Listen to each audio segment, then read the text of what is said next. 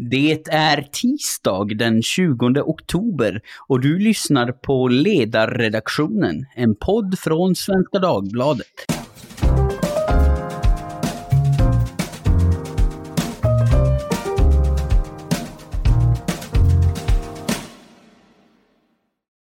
Jag heter Jesper Sandström och idag ska vi prata om regeringens önskan att införa en tillfällig pandemilag.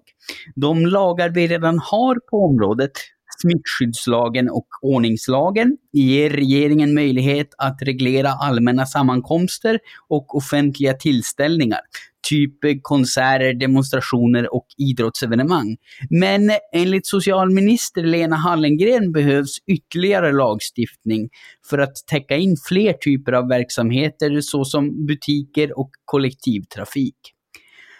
Vi behöver mer precisa verktyg så att vi kan begränsa verksamheter som kan spela roll för smittspridningen, sa Hallengren i SVTs Aktuellt igår kväll. Men eh, hon inflikar också att det handlar om att begränsa människors rörelsefrihet och näringsfriheten, så det måste göras väldigt noggrant och säger att vi hoppas att det blir till sommaren. Eh, Hallengren fick då den fråga som nog ligger på ganska många läppar när ett sånt här förslag kommer. Varför först nu?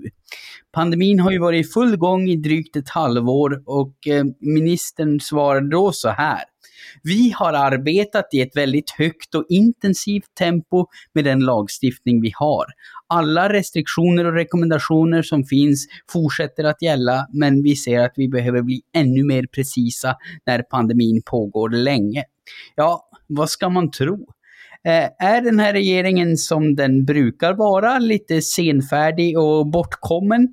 Eller är de föredömligt försiktiga med att införa lagstiftning som kan innebära långtgående inskränkningar i människors frihet? Och varför behövs det en ny lag? Eh, varför kan vi inte tillämpa de lagar vi redan har? I våras stressade regeringen igenom en tillfällig krislag som gav dem extra makt att stänga ner verksamheter för att förhindra smittspridning. Men Lagen användes aldrig och förlängdes inte heller när den löpte ut den 30 juni i år. Det är inte alldeles lätt för en lekman att hänga med i svängarna alltså. Men vi ska försöka bringa lite klarhet i de här frågorna. Och för att hjälpa mig i det ärendet så har jag bjudit in två lika kloka som trevliga herrar. Christer Tillin, jurist och tidigare domare samt min kollega här på ledarredaktionen, Olof Ehrenkrona, en engagerad opinionsbildare i coronafrågan. Ja, i vilken ände börjar man ens när man ska försöka förstå det här? Eh, Christer, behövs det en sån här lag eller hade regeringen kunnat agera utifrån redan befintlig lagstiftning? Ja, det är en högst berättigad fråga för att eh, för det första ska man väl ha klart för sig att ambitionen att vara noggrann när man inskränker det som vi som medborgare och även icke-medborgare i Sverige har när det gäller att röra sig fritt och också då när det gäller näringslivets behov. Så det är berömvärt i sig. Men det förefaller mig, och jag går tillbaks till det du nämnde, att man i våras antog en tillfälliga ändringar i eh, smittskyddslagen det som lite oegentligt kommit att kallas för en, en fullmaktslag. Det var det inte utan man hakade på lite ytterligare bestämmelser i 9 kapitlets sjätte paragraf och skapade tre nya paragrafer och som du påpekade så har de löpt ut och de användes aldrig. Och det var mycket väsen inför den lagändringen och jag ställde mig frågan då, som jag ställer mig nu också, varför använder man inte smittskyddslagens existerande bestämmelser. Det är nämligen så att smittskyddslagen som sådan kan sägas vara ett enda stort undantag ifrån de rättigheter som vi i normala sammanhang åtnjuter. Eh, och det finns en bestämmelse, det finns två bestämmelser som jag menar skulle kunna åberopas här. Det är 9 kapitlets fjärde paragraf och det är 9 kapitlets sjätte paragraf. De ger regeringen möjlighet att utfärda föreskrifter, föreskrifter utöver de bestämmelser om isolering och karantän och annat som smittskyddslagen eh, eh, innehåller.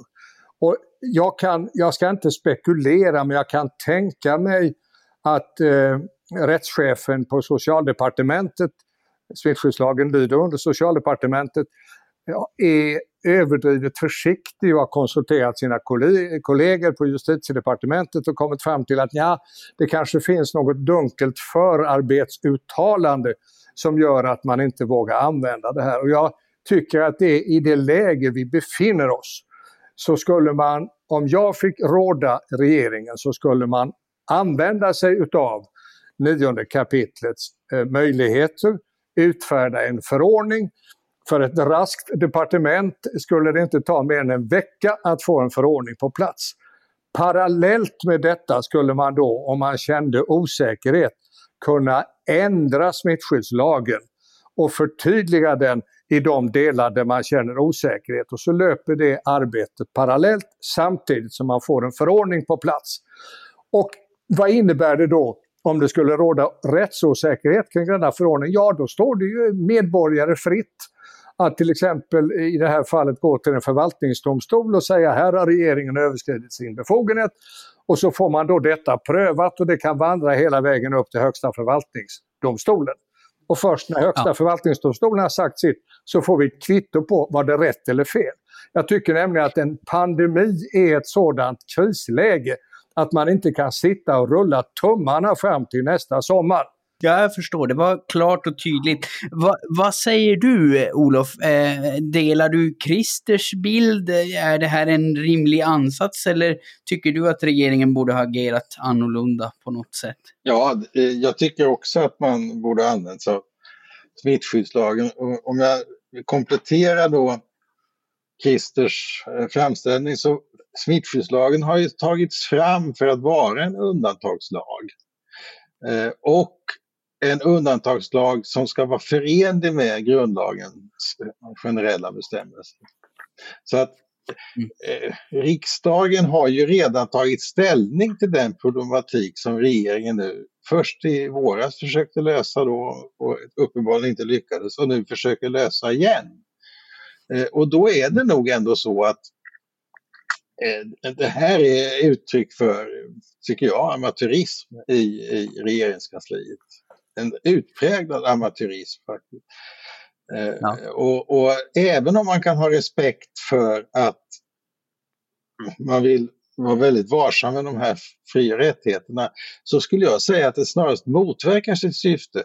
Hade man använt smittskyddslagen så hade det ju varit väldigt tydligt att det handlade om enbart att begränsa smittspridningen och att det var ett undantag från normaltillståndet en undantag ja. av samma slag som vi har om det skulle utbryta krig. Om man mm. nu gör så här så tycker jag att man riskerar att få en, en permanens i undantaget som inte kanske alls är önskvärt. Den fråga som ju ligger i botten här det är ju om den, om, frågan om den offentliga maktutövningens lagstöd. Jag antar att det är där någonstans osäkerheten ligger. Finns det stöd i lagen för den här typen av, av föreskrifter? Och det menar ja. jag ju då att det, det, kanske finns ändå, måste anses finnas i smittskyddslagen, för det var ju hela syftet med, med lagen. Ja, ja jo, precis. Um, ja, vi, vi, får väl se vad de kommer fram till där. Men om den här lagen nu blir verklighet, om, om man anser sig behöva den och tänker använda den i syfte att ytterligare eh, inskränka folks och företags handlingsfrihet i samhället. Är det något särskilt som är viktigt att tänka på när man ska stifta den här typen av lagar, Christer? Ja, eftersom min, mig först innan jag går in på och svara på det säga det i anledning av det Olle sa, att eh, eh vi skiljer oss i Sverige från många andra länder därigenom att vi inte kan utfärda undantagstillstånd. Eh, Olle nämnde krig och krigsfara. Då har vi bestämmelser i grundlagen som eh, innebär att vissa saker träder in som normalt inte längre gäller. Men vi har ingenting som gäller när det är annan kris det vill säga när det inte är krig eller krigsfara. Eh, det finns ingen knapp som regeringen eh, kan trycka på som ger regeringen extraordinära befogenheter. Och man kan undra, och det har varit uppe i översynen av regeringsformen tidigare, men man har tvekat. Och frågan är om inte det är dags att fundera på om inte vi i likhet med andra länder borde ha den typen av allmänna undantagsbestämmelser i vissa skeden som regeringen då skulle ja. förfoga över. När det är sagt så kan man väl eh, instämma i det som både Olle och jag har lyft fram att smittskyddslagen är till sin natur en mm. undantagslag i syfte att begränsa smittspridning och att verka i det extraordinära läge som en pandemi innebär. Så jag förstår inte detta att man nu ska ha en ny pandemilag. Alltså det minsta man då skulle kunna göra om man känner tveksamhet inför eh, möjligheten att nu använda eh, smittskyddslagen i sin nuvarande lydelse, vilket jag menar går alldeles utmärkt att göra, så är det väl snarast att reformera smittskyddslagen och räta ut de eventuella frågetecken som kanslihusets jurister tycker sig se. Det handlar inte om att anta en helt ny pandemilag. Jag förstår liksom inte vad, vad den skulle då leva för existens parallellt med smittskyddslagen. Eller tänker man sig att den ska eh, ersätta smittskyddslagen? Det hela är mycket dunkelt för att uttrycka sig milt. Eh, ja, Ja, eh, det, det, det, är väl ofta den, den känslan man får att, att den här regeringen gärna vill dra till med någonting men, men det är inte alltid helt tydligt hur de har tänkt sig att det, att det ska fungera. Men, Förlåt, men om vi, om... där skulle jag vilja säga emot Jesper för att är det någonting ja. som regeringen har gjort så är det att undandra sig ansvar. Man har tagit ja. skydd bakom Folkhälsomyndigheten. Man hänvisar till att det är myndigheterna som fattar beslut. Vi har ja. beredskap att stå bakom, men man har inte fattat ett enda eget beslut egentligen. Bortsett, Nej, men... bortsett ifrån det här då, eh, de här tilläggen mm. i smittskyddslagen som man antog i våras. Som man då inte ja, använde sig av. Nej men precis, nej men, det, nej, men det, var, det, var, det, var den jag, det var den jag tänkte okay. på och alltså, in, inte nu specifikt i coronafrågan men det är en sån sak som plastpåseskatten. Man vill liksom, man vill visa handlingskraft på, på ett vagt och, och svårdefinierat sätt och tänker inte så mycket på, på konsekvenserna kanske. Det skulle ju också kunna ses som att regeringen underkänner riksdagens lagstiftningsarbete. Faktiskt. Alltså mm. riksdagen har stiftat en smittskyddslag med det uttryckliga syftet att regeringen ska ha befogenheter att bekämpa smittspridningen. Sen gör man inte ja. det, utan man förfaller, till, precis som Christer säger, till, till fullständig passivitet och påstår att den mm. av riksdagen stiftade lagen inte är ändamålsenlig utan att visa några grunder för det. Alltså jag är, jag är väldigt skeptisk på konstitutionella grunder till det här. För att just den här frågan har ju utretts jättemycket. Det, det som handlar om att vi avstått från undantagstillstånd har utretts mycket och ersättningen, det vill säga förfogandelagen vid krig och krigsfara och smittskyddslagen har också utretts väldigt noggrant. Och jag skulle säga det att det jag är väldigt tveksam till det är om regeringen har lagstöd för att inte använda smittskyddslagen. Det var en oerhört ja. intressant fråga för herr Melin att fundera över i kommissionen. Ja, det var en originell twist får jag säga. Alltså, kan en regerings passivitet i sig vara grundlagsvidrig? Eh, trots att den därigenom inte eh, har någon som helst inverkan på enskilda medborgares fri och rättigheter. Där, där skulle jag nog eh, vara lite försiktig att påstå att så skulle vara fallet. Men det var en originell tanke, Olle. Ja, alltså jag har faktiskt testat det på en konstitutionell expert. Ja, det måste vara någon från Stockholm. Ja, det, det är ett närområde ska jag säga, man ska inte nämna några namn för han ska inte behöva citeras. Men han menar väl det då att passiviteten i en sån här situation också är en handling. Att avstå från att ja, begränsa smittan skulle betraktas som en handling. Och det är ju så att det finns ju andra grundlagsskyddade fri och rättigheter som står på spel, nämligen rätten till liv och hälsa. Mm. Uh, ja, jo. det är sant det är sant. Så, så, är det ju. Men, men om, vi, om vi ska återknyta till frågan jag ställde, om jag får om, omformulera den lite grann, eh, den jag ställde innan vi spann vidare på det här.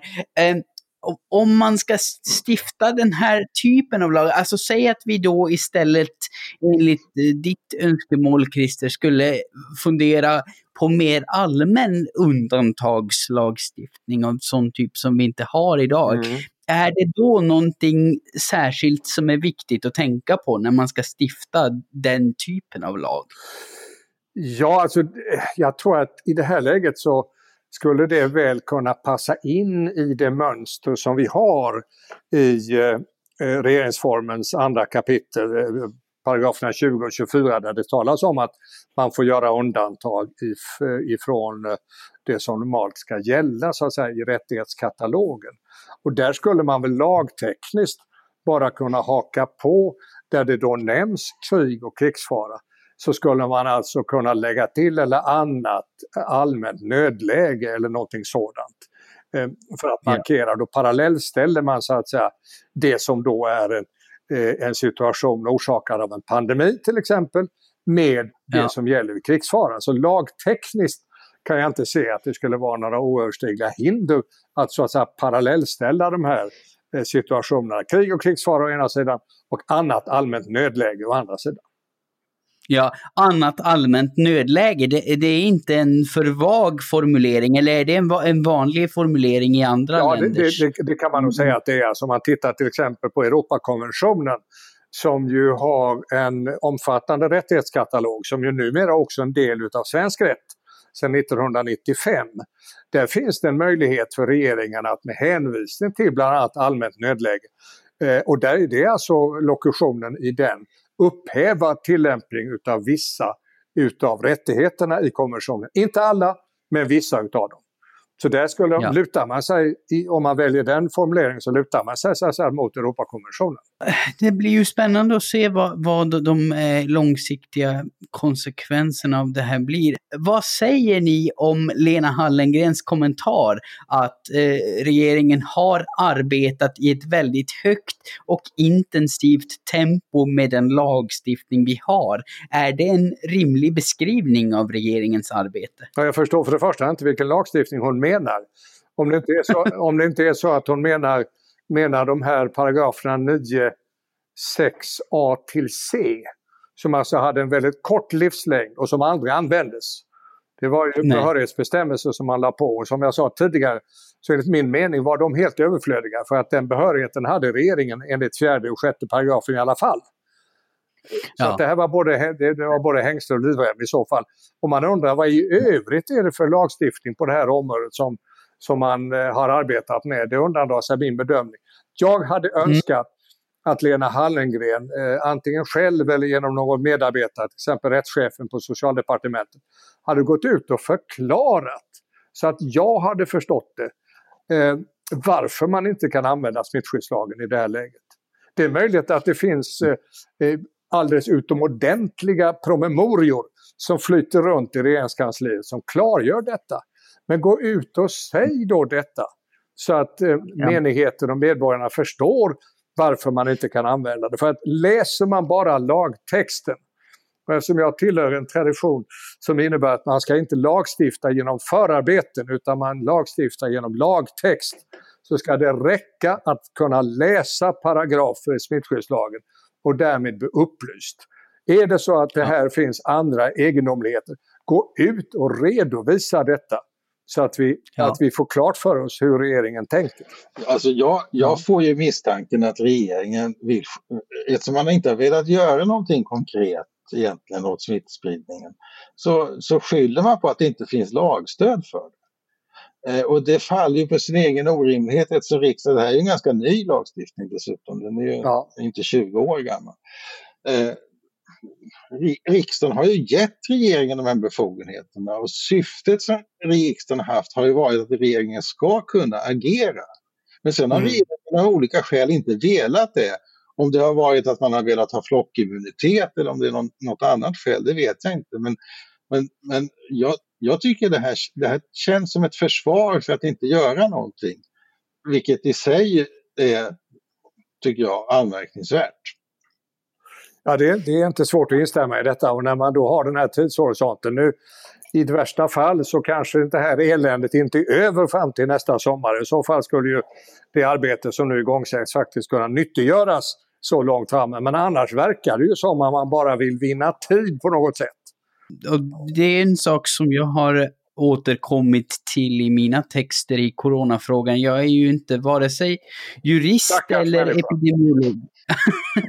Eh, men men, men det, som, det som jag har pekat på är just att den här bristen på tydlig kommunikation, bristen på tydliga förklaringar till varför man gör eller inte gör på ett visst sätt. Mm. Och, ja, det, det, kunde vi väl önska oss åtgärd, men det ser ju inte allt, allt för ljust ut på den eh, fronten. Men, men eh, om vi då ska återknyta eh, lite grann till, till det du sa Christer, att om, om pandemin nu håller i sig ända fram till nästa sommar, eh, när Hallengren tror att den här lagen kan vara på plats, då, ja, då kan den åtminstone göra någon nytta. Men men om det nu skulle vara så att lagen kommer först nästa sommar och vi inte har någon pandemi längre, finns det då ändå någon lovvärd långsiktighet eh, i det här? Kan, kan lagstiftningen, om den visar sig behövas, om det visar sig att vi behöver ytterligare lagstiftning för sådana här pandemisituationer, eh, kan den göra att vi är bättre förberedda för framtida situationer eh, av liknande art? Eller borde vi fokusera helt och hållet på en allmän undantagslagstiftning? Jag tror att det, det, i så fall hade det behövts naturligtvis eh, eh, vad jag skulle vilja kalla en eh, översyn utav smittskyddslagen. Men som eh, Olof påpekade så är den ju relativt ny. Och, och, och för den mm. oförvillade blicken, som jag har sagt flera gånger nu, så framstår den som om den ger regeringen all den önskvärd behörighet som den behöver. Så jag förstår inte riktigt vad den här nya pandemilagen egentligen ska vara till för. Om det ska vara en, en separat lag eller om den i praktiken är en omformulerad smittskyddslag.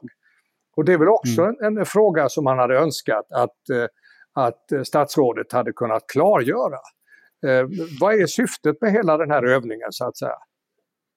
Ja, ja det, hade ju, det hade ju varit eh, hjälpsamt. Det, för, jag, jag ska... säga just att man ska kanske tillägga då att Folkhälsomyndigheten har inte begärt bett regeringen om några föreskrifter egentligen. Utan, utan Folkhälsomyndigheten har varit först i kön för att säga att vi ska inte göra någonting, vi ska agera som om det vore normalt och vi, vi ska ja. avlägsna oss så lite som möjligt för, för samhällets normala rutiner. Och det är klart att med den inställningen då, då blir inte smittskyddslagen särskilt angelägen.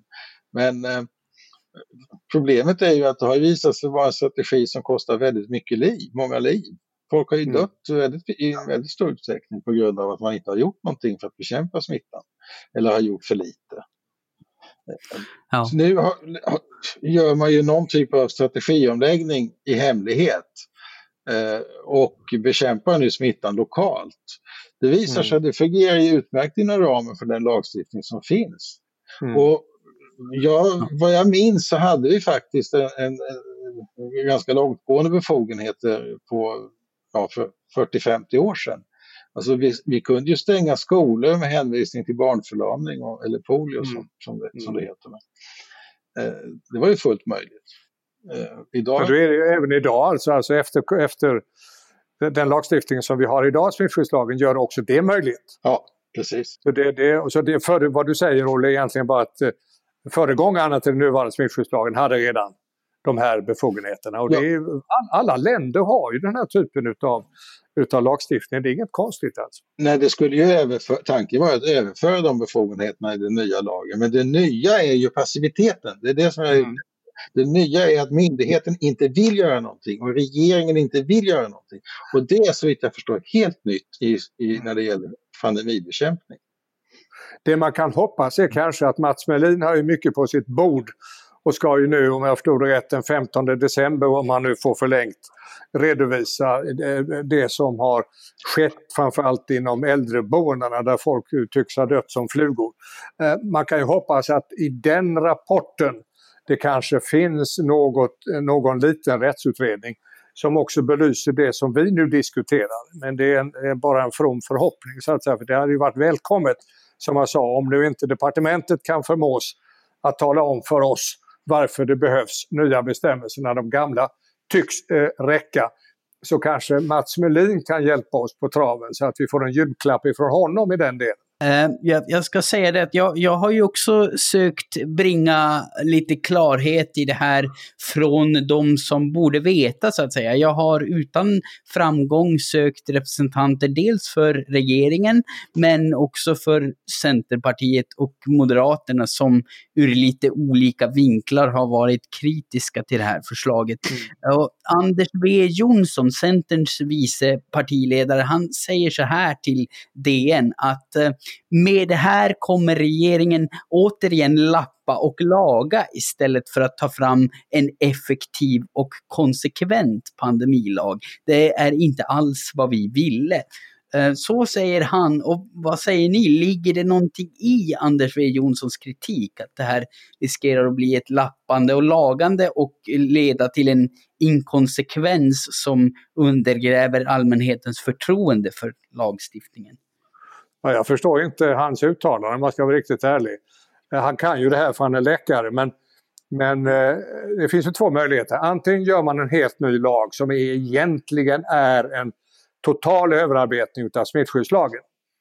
Och som jag har sagt nu flera gånger, jag kan inte se behovet utav det, men låt oss säga att man ska göra det. Man byter namn helt enkelt på smittskyddslagen och kallar det för pandemilagen. Eller också går man bara in och rätar ut de eventuella frågetecken som man då tycker sig se. Och som man enligt min mening är rätt ensam om att se. Och då blir det ju som Anders Jonsson säger, då blir det ju liksom en, en delreform på det här området.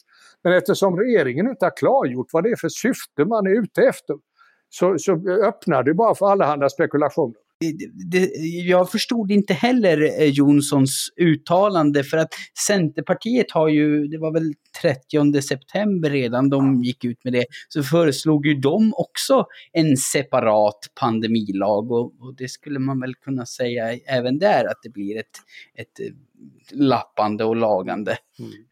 Så nej, jag vet inte riktigt vad, vad han far efter där. Och eh, Tobias Billström som är eh, gruppledare för Moderaterna i riksdagen, han sa att han var positiv till lagförslagets innehåll. Så jag, jag gissar att han instämmer med Hallengren om att det behövs sådana här utökade befogenheter, men han kanske inte heller har eh, den syn på smittskyddslagen som du har. Och eh, nu har vi inte med honom här tyvärr för att förklara vad, varför han ställde sig positiv till det här. Vi, eh, vi förstår det inte riktigt, verkar det som. Och kanske kommer det någon som kan förklara det för oss en vacker dag. Men ja, det vore välkommet. Det skulle jag hälsa med stor glädje. Vi får väl eh, vänta och se helt enkelt. Ja, och i, som i så många andra fall hoppas på det bästa. Eh, har ni något särskilt ni vill tillägga i ämnet innan vi börjar avrunda dagens avsnitt? Jag skulle ändå vilja understryka det här att eh, fördelen med smittskyddslagen och förfogandelagen är just att det representerar en, ett alternativ till undantagstillstånd och därmed är till sin karaktär temporär om man tar pandemilagstiftning och sånt som så att säga arbetas in i näringsfrihetslagstiftningen då, eh, då är det en, det är en, ett annat jurid, en annan juridisk rättslig domän och då, då tycker jag att eh, eh, det är mera problematiskt för då måste man göra andra långsiktiga överväganden om hur det förhåller sig till näringsfriheten och, och, och sådana saker.